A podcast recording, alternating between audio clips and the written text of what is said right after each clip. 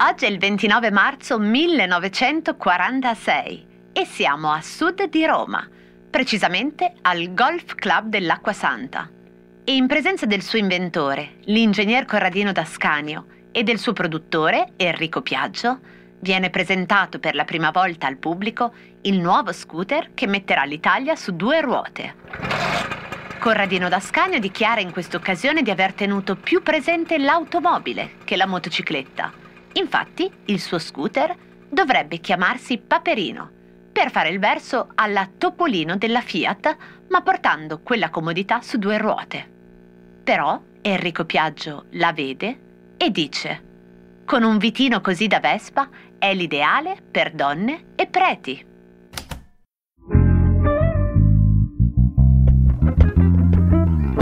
Cose arrivate da vari luoghi, epoche e situazioni sono sintomi, sono diagnosi e a volte sono soluzioni.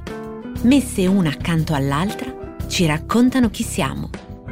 Io sono Chiara Alessi e dal lunedì al venerdì, alle 12 in punto, partendo da un fatto del giorno, vi racconterò la storia di una cosa, provando a rispondere con voi alla domanda. Ma cosa c'entra? Cosa c'entra la Vespa con un'ape? principio fu la linea. Ma col passare del tempo la linea perdette la linea, s'arrotondò e divenne una ruota. L'uomo vide che la ruota girava e se ne servì per creare il carro. Ma la via del progresso era lunga e l'uomo, desideroso di percorrerla più rapidamente, creò la bicicletta. Mentre divorava la strada si accorse che l'appetito viene mangiando. Così prese i cavalli del carro, li costrinse a galoppare nell'interno di un motore e creò la motocicletta la quale diede alla luce una figlia.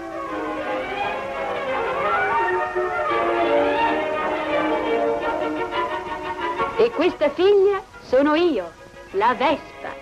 Approfittiamo di questo bellissimo promo di Luciano Emmer, custodito nell'archivio del cinema d'impresa, per un po' di storia. Oggi nota azienda di Pontedera, la Piaggio nasce in realtà a Genova nel 1884 e nasce come produttrice di arredi navali.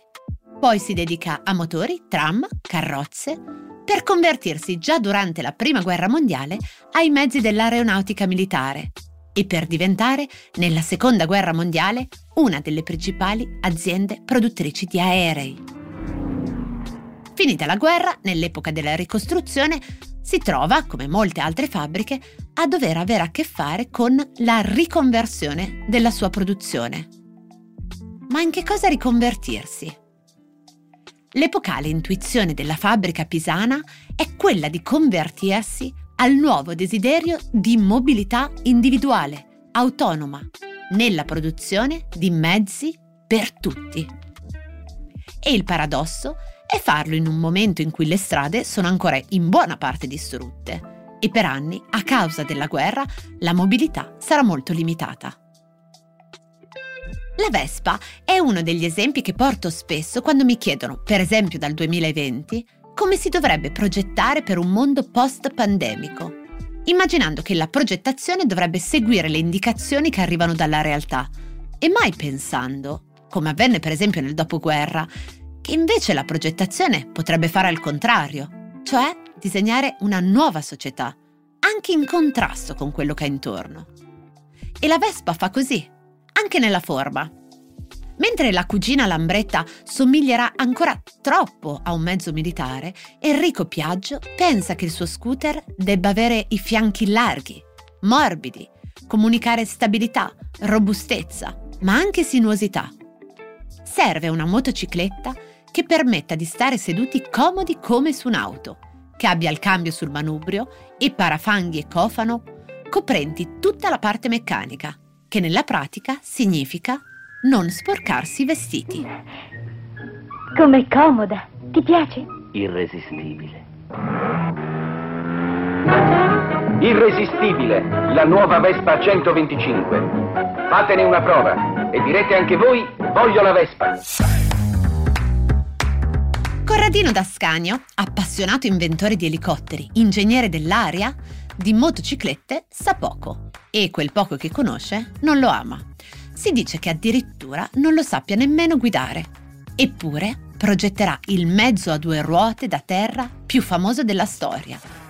Costa 55.000 lire la Vespa, che non è affatto poco per una motocicletta che dovrebbe essere quella del popolo, ma che poi finirà per rappresentare il mito della dolce vita e poi il simbolo di un'intera generazione.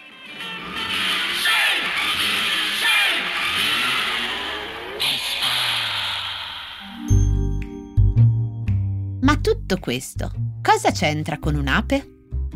Più popolare è il cugino minore e meno diffuso della Vespa, 2 milioni di esemplari venduti contro i 18 milioni della Vespa, che arriverà tra due anni, nel 1948, sempre per mano e mente di Corradino d'Ascanio, e arriverà per colmare un vuoto nel settore dei furgoni di piccola cilindrata, ma soprattutto per aiutare i piccoli e medi commercianti nella vendita a domicilio e distribuzione su tre ruote. Tanto che nel 1958 Piaggio conia lo slogan L'Ape, il veicolo che vi aiuta a guadagnare. Dal punto di vista costruttivo e funzionale è pensata per costare e consumare il meno possibile. E poi, a 14 anni, guido già un pick-up. Io ho un Ape Cross. Colore esagerato, stereo e interni da sballo. Ape Cross, la forza giovane. Ma al di là del nome Ape, l'ape che è il fratello o la sorella, perché fatemi aprire una parentesi, a seconda dei vari dialetti regionali il nome è declinato al maschile o al femminile e in vari modi, è l'apa o tre ruote, la pixedda, la petta, ma anche l'apino o l'apetto. Quindi al di là di ape e vespa, entrambi insetti. E entrambi con lo stesso inventore, non è questa la risposta al cosa c'entra di oggi, perché poi vespa e ape hanno preso strade molto diverse. Eppure, non so se ci avete fatto caso, c'è sempre una vespa sull'ape. Ed è nel logo della Piaggio, che con varie modifiche dal 1966 campeggia su tutti i veicoli usciti dalla casa di Pontedera. È una sagoma argentata inscritta in un esagono in cui osservando bene si distinguono due ali, una punta e una coda. E forse in qualche modo si possono addirittura riconoscere anche due P specchiate. È una Vespa che sostituisce il logo col monogramma RP, Rinaldo Piaggio, fondatore morto nel 1938, e arriva in un altro passaggio di proprietà avvenuta dopo la morte di Enrico Piaggio, figlio di Rinaldo, nel 1965, quando subentra Fiat, che va a riprendersi le due ruote dopo che Umberto Agnelli era nel frattempo diventato marito di Antonella Becchi Piaggio, figlia della seconda moglie di Enrico Piaggio. Ciao il papà, ciao la mamma, ciao i ragazzi. Ed ecco cosa c'entra la Vespa con un'ape. La Vespa non è solo lo scooter, ma anche il logo della Piaggio, che troviamo anche sul sì, sul ciao, sul grillo, sul bravo. Ciao, perché quando si vuole andare con l'aria sul viso, quando servono due ruote nuove, moderne, allora in famiglia In famiglia diciamo ciao. è un prodotto Piaggio.